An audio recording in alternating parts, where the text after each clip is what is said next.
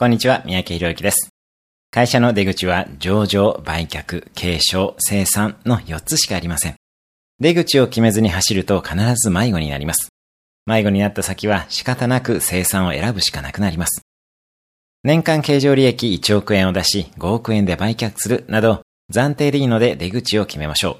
売却の際はもちろん従業員と顧客もハッピーになれるプランを描くことが大切です。私自身も23年間5社の経営をし、国内外で多くの経営者、投資家、そしてビジネスオーナーに会ってきました。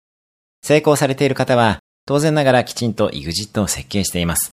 上場は厳密に言うと EXIT ではなく通過点にはなるのですが、上場を含めてとにかく暫定のゴールを決めます。ゴールを決める際には、できる、できないではなく、理想のゴールを描いてコミットすることが大切です。できるできないや、どうやってを考えると、やっぱり無理だとなって目標を避けてしまいます。まずはコミットする。どうやって？は後から考えましょう。以上です。今日も素敵な一日を。毎日1分で人生は変わる三宅宏之でした。